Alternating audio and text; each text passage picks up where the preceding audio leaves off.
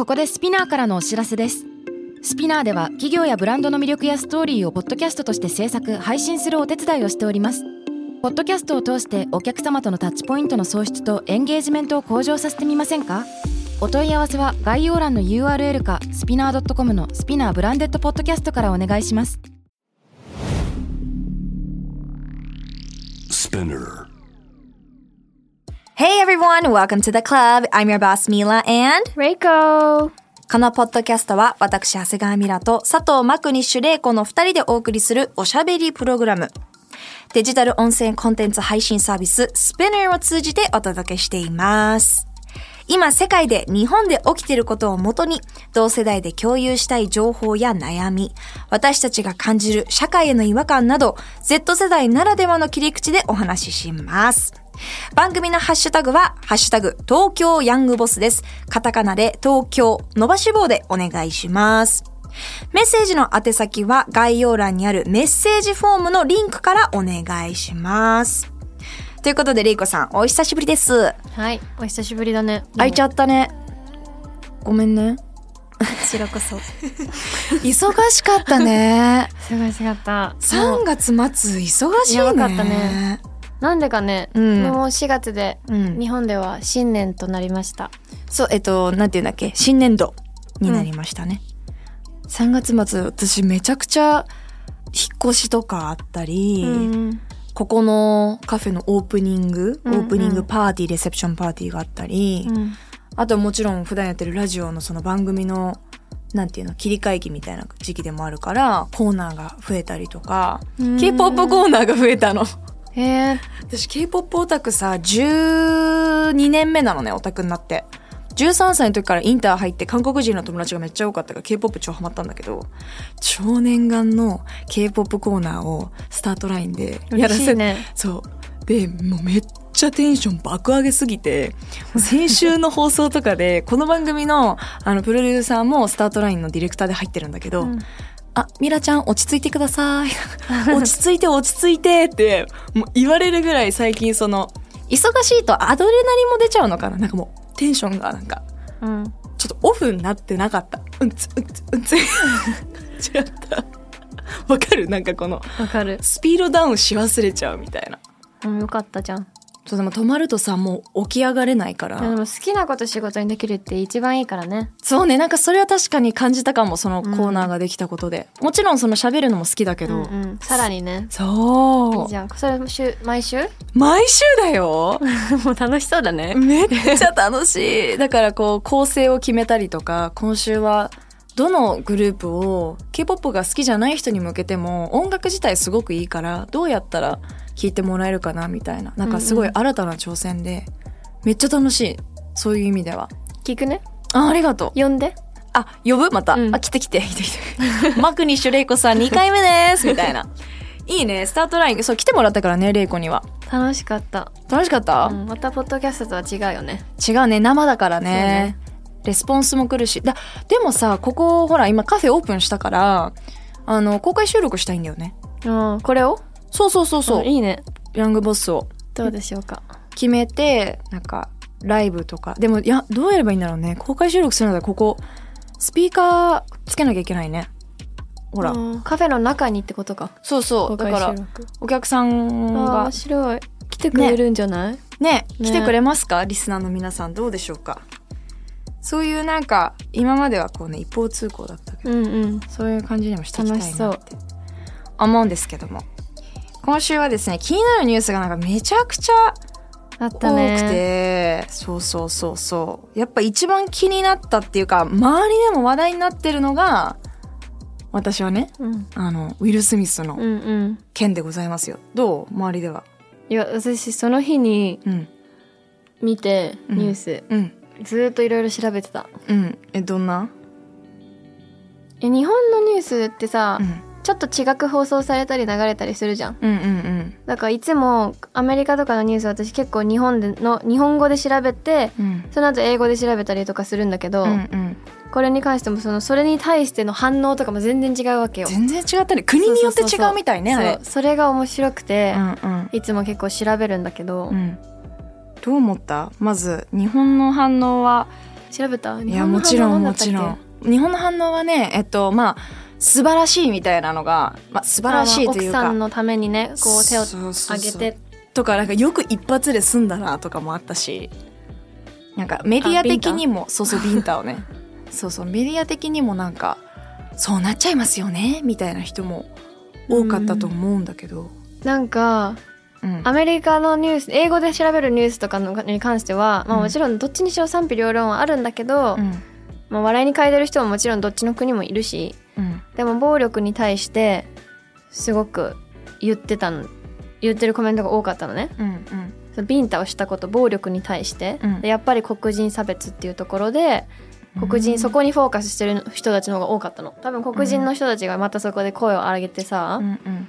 まあ確かにそこもポイントだけど日本の人はその黒人だからっていうところにまあ多分目がいかないんだよ私はあんま思わなかったけどね黒だって黒人があれが白人が黒人に多分ヒットしてたらめっちゃ問題になってるけど二人ともあのブラックだったから、うんそこじゃないのかなって私は思った。何それそれニュース見てない？どういうこと？黒人だから。なんかツイッターとかでこうコメントし合ってる人たちが、うんこれが例えばもしブリトニー・スピアーズが坊主の時だったら同じこと言ってたのかとかあー。そういう系？そういう人種差別問題に話を持っていくけど日本のニュースは絶対人種差別っていうよりももうそのビジュアルで目に見えてるもののことしか言わないそうねそうね。うんうんうんうん、表面的って言ったらあれだけど、そうだね。あとなんかこれも見たよ。まあ見たし私もすごい思ったのが結局今回のウィル・スミスの件って奥さんのジェイダがバカにされたというかアメリカンジョークの対象にされてでウィルが立ち上がってステージ上に行ってビンタをしたってことじゃん、うん。もうジェイダが嫌だったらジェイダが上がればいい、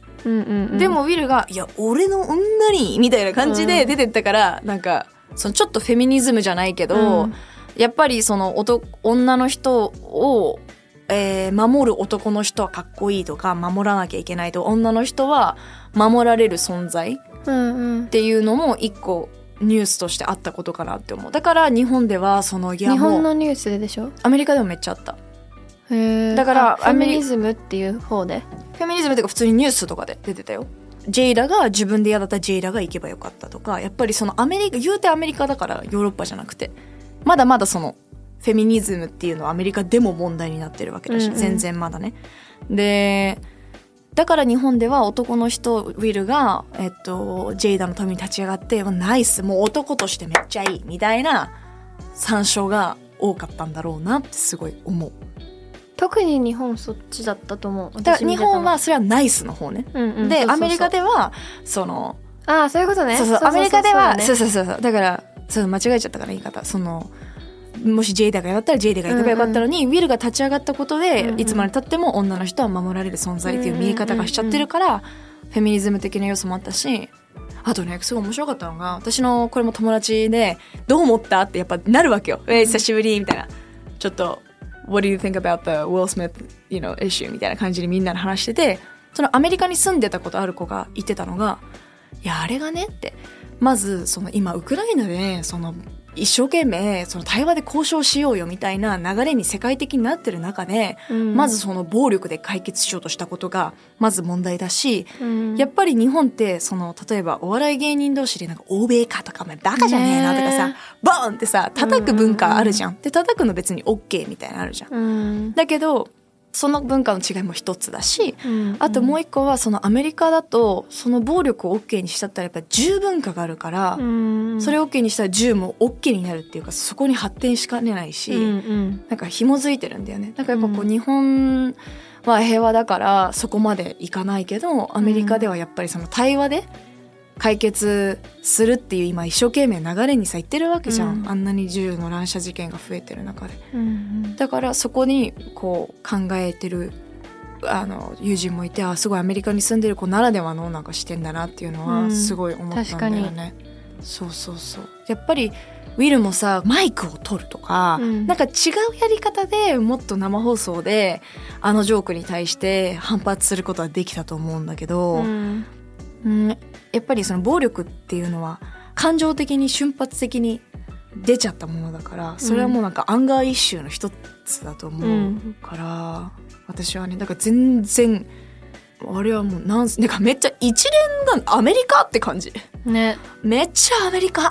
ね。あれ日本で起こったらもう多分1週間ニュースの 1, 1ヶ月ぐらいかな、うん。ニュースになり続けると思う。そう。でもさウィル・スミスさ次の日にはさ謝ってさなんか謝、うん。謝罪文みたいなのやってさ、うんうん。でその謝罪文出したらコメント欄にもさ「ウィル君は素晴らしい」みたいなコメントとかさ なんかさもうなんか人間だってみんな過ちはあるよねみたいなさコメントとかめっちゃあって めっちゃアメリカ人なんだけどなんかミスを犯して「うん。I'm sorry」って言ったらみたいな。アメリカ人っぽくない？めっちゃ。うんわかる。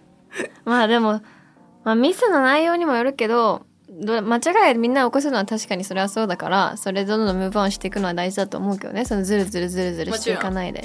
でも確かにそのなんかさっき表面的ってすごい言ったけどそれ悪く聞こえちゃったらあれだけどでも多分アメリカで起きたことで黒人さん同士で、そこのところに注その人種っていうところに注目してる人もいれば、そういうふうに銃とか暴力とか、もうその問題にすでになってる戦争からと絡めたうん。話に考える人もいるしフェミニズムっていうその奥さんの視点からフェミニズムっていう方に考える人もいるしすごい深いなって思うんだよね。そうだね。いろんな視点から見てるねニュースを。でも日本のニュースは表面的だった。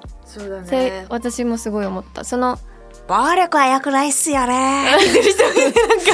うん、そうだねって思って、そうなんだけどさ、みたいな。でもなんかウィル・スミスだからかっこいいとかなんか本当その見てただただただ本当思ってるんだろうけど、うんなんか他人事というか、うんなんかちょっとい一個のハリウッド映画の一部シーンとして見てる感じのコメントが多かったかなって思った。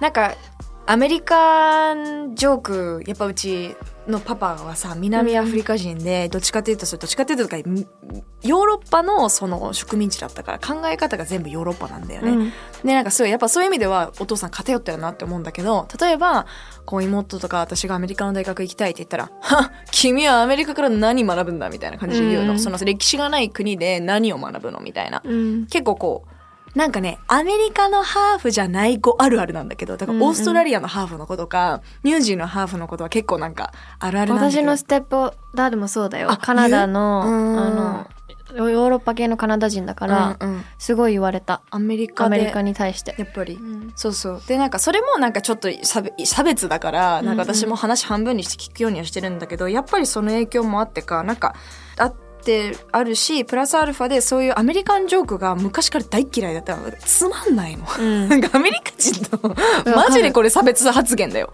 でも、なんかいつもニューヨークとか行っても、どうやって言われても、ん？って感じで笑えないのね。なんでかっていうと、すごい人をバカにしてたりとか、うんうんなんか傷つけるようなことを言うから、面皮白い肉すごいよね。すごい。だから皮肉でもない。皮肉だったらまだ面白い。なんか皮肉はちょっとイギリスっぽいなって思う。なんか周りくどい感じ。でもアメリカンジョークはなんか一回も面白いあ逆にストレートな感じ？アメリカンジョークって。なんだからこの間のジェイダの本当になんか、あの、うん面白くないよみたいなジョークまあね、が、面白くないもんね別にあれも。本当に面白くない。あのジョークも全然面白くないのに、で、だから余計にあの今回の一連の流れを見て、あ、やっぱり私苦手って思った。その中。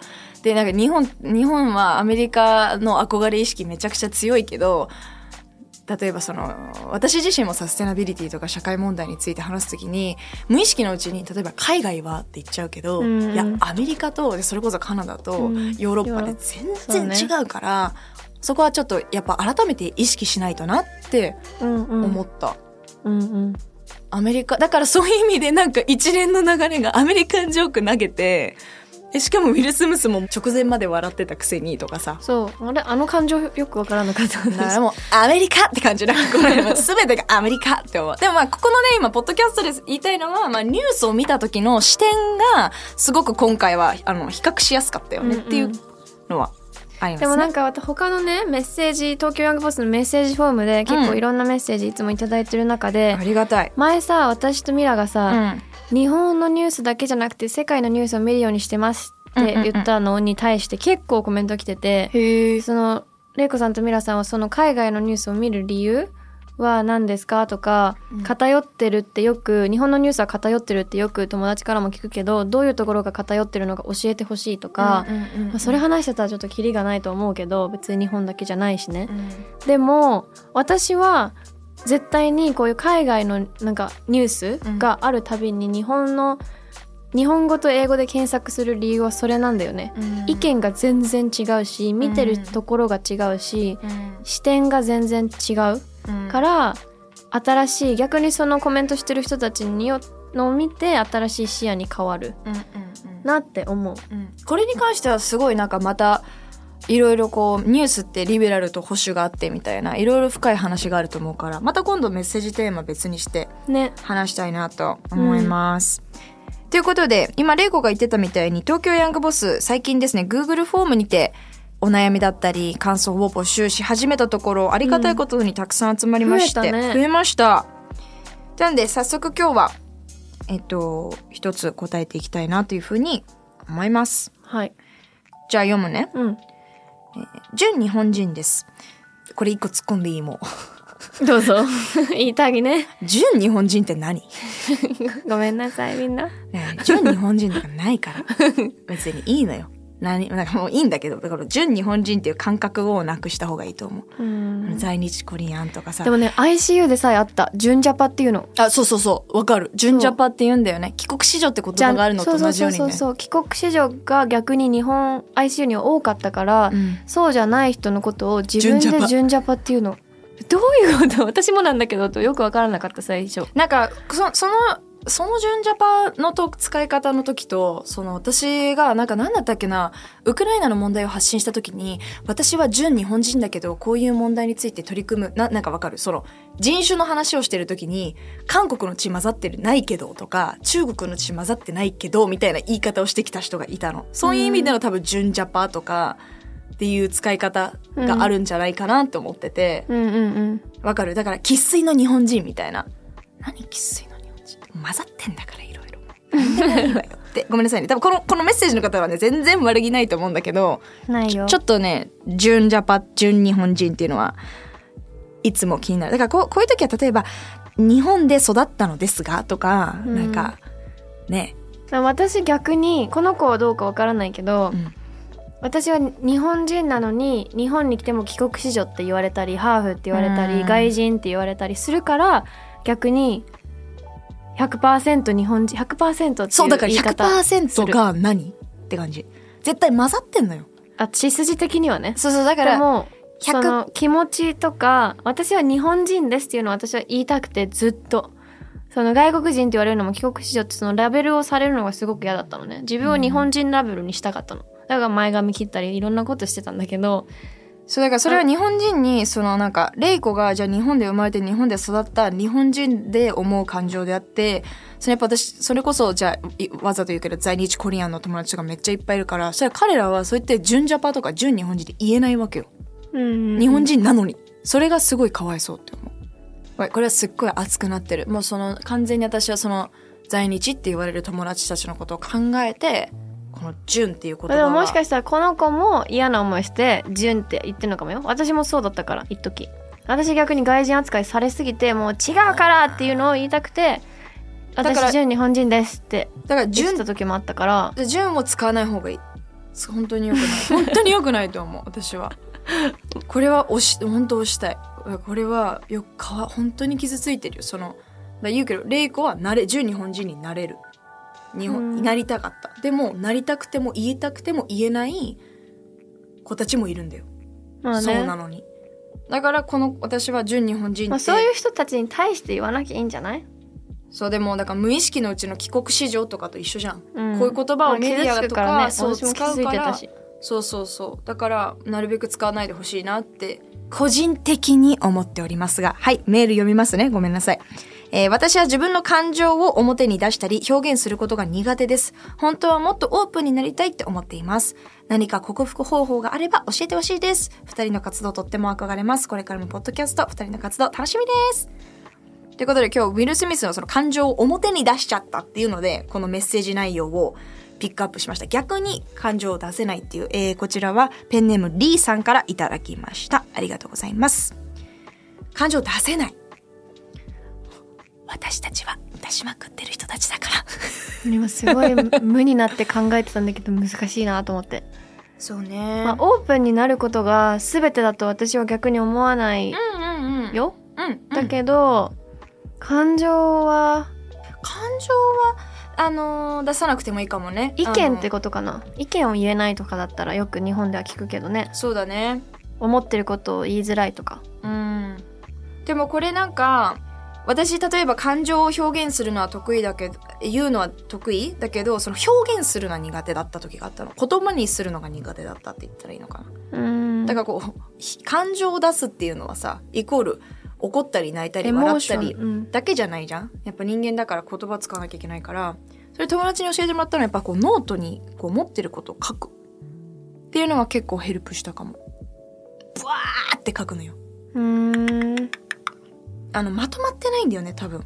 あ、あ、うん、うんもういいや。ってなっちゃうんだよね。自分の気持ちが？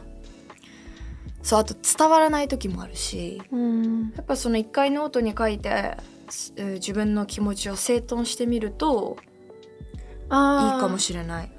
確かにでもこの人の言い方的に自分の感情を表に出したり表現することって言ってるから、その気持ちを伝えるのが苦手とかいい意見を言うのが苦手っていう方なのかはちょっとわからないんだけど私はうん。親の離婚とかうがん。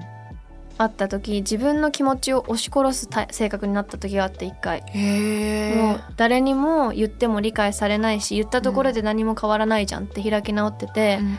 なんかそこからね高校生ぐらいまで自分の意見言えない子だったのずっとほんこの私がとへー でも、うんうん。その時にえ、じゃあそれカナダにいる時にそうなったってこと？そう。あら。途中でしかも。へえ。ほんと性格変わっちゃって一気に思春期の間に。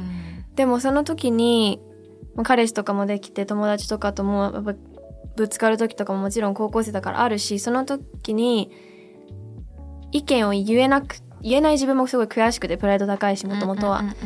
でその時にやったのは一回落ち着いて自分がその時どんなにバーって言われたりなったりしても、自分の気持ちをちゃんと文章化言語化することを覚えたのね、うんうんでそれを送る相手にああ、言葉でそう直接言わないで。言わないでメールとか LINE とかでうんこう自分で言語化して丁寧な言い方をしてうん。伝わるようにうんうんうん。送ってたいいね。でもそこから意見言えるようにどんどんコミュニケーションとかキャッチボールがそれでできるようになって、うん。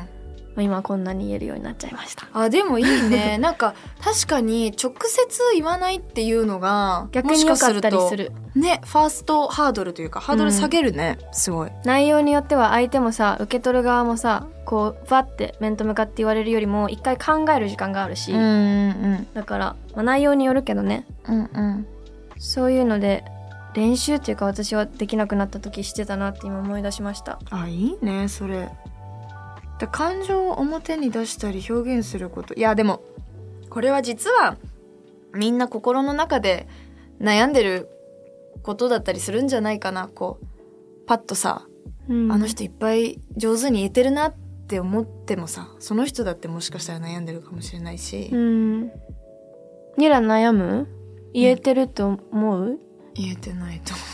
伝えたいこと伝えられてない時あるよねあるね。すごい、なんでだろうね。私も全然あるもんな、めんどくさくなってきた。すごい最近。あれ？言うのが。伝えることがめんどくさい。あの、伝わらないって思っちゃって、もういいやって思って、もう我慢した方が、こう言って伝わらなくてもぶつかるよりも、あーわかる私相手によってそうかもなうん、そうそう、相手によって。でもそうするとね、やっぱこう、最近それで、うん、ストレスとまでは言わないけど、やっぱ仕事に支障が出ることが増えてきちゃって、結局うん自分が我慢してればいい範囲じゃなくなってきたから、うんうん最近はそうやってこう、私はね、感情が出過ぎちゃうタイプ。先に。言う前にわーって泣いちゃうこともある。目の前でってよりかは、なんか家で考えてると、もうポロポロ涙出てきたりとか、なんかこう、喋り方がわーって速くなったりみたいな。うんそれも一個の感情表現の一つだと思うんだ多けど。分これ聞いてる方はみんなご存知だと思いますよ 盛り上がるとね。わーって言っちゃうのもんねそうそう。でもなんか、それも一個自分のキャラクターだし、殺さなくていい時もあるから、バランスを今すごい学んでる時かな。うんなんか自分の感情をコントロールしながら、あーストレートにどうこう回りくどくなく伝える相手をか傷つけずにね。そうそうそうそうそう。っていうのは今なら I'm still learning って感じ。うーん。かな。でもなんか一歩ずつこれはどうやってで,、まあ、でも、ね。この子に関しては全く出せないわけだかうんら、うん。いやだからレイコのさっきのやり方がいい気がする、うん。あのオンラインベースで。うんまあでもミラが言ったさその人に伝える必要がないんだったらミラが言ったみたいにノートに書くとかね。うん。気持ちを。あーなんか伝える前にその私だったら文章で伝えるのが苦手だから結局絶対なんかフェイスとフェイスか電話でしたいなっていつも思っちゃうのね、ん言葉を使ったりこう身振り手振りやったり、なんか言葉だけだときつくなっちゃう時が多いって自分で分かってるから、うん。やっぱ直接声のトーンとかで緩くしたいなみたいな気分気分っていうかその方が伝わるなっていうのが最近分かってきたから、うん。それにしてもなんかこうメモるというかそうだね。私はなんなんでこの話をしたいのかとか、うん怒りたいわけじゃないじゃん。伝えたいことがあるから、っていう練習はうん友達に最初でもそれ言われた時、えー、絶対嫌だみたいな。え、絶対書かない。もう絶対そのノリで自分の感情言った方がいいって思ってたんだけど、一、うん回そのノート書いたら、うわ、めっちゃ伝わるみたいな。うんうん仕事早って思う。うんだからまあいろんな人のやり方があると思うから、それをやってみてもらったらいいんじゃない、ね、一つのソリューションになったらいいなって思います。リーさんメッセージありがとうございました。ということで今日は、えー、メッセージこの辺にして、えー次回もっともっとたっぷり皆さんからいただいたメッセージの方を読んでいきたいなと思います。そうだね東京ヤングボスは毎週月曜にニューエピソードが配信されます。スピナーのほか、Spotify、Apple Podcast、Amazon Music など主要なリスニングサービスにてお聞きいただけます。ハッシュタグは、ハッシュタグカタカナで東京ヤングボス、東京伸ばし棒でお願いします。メッセージの宛先は概要欄にあるメッセージフォームのリンクからお願いします。Alright, thank you all for listening. That was Mila and Reiko Bye!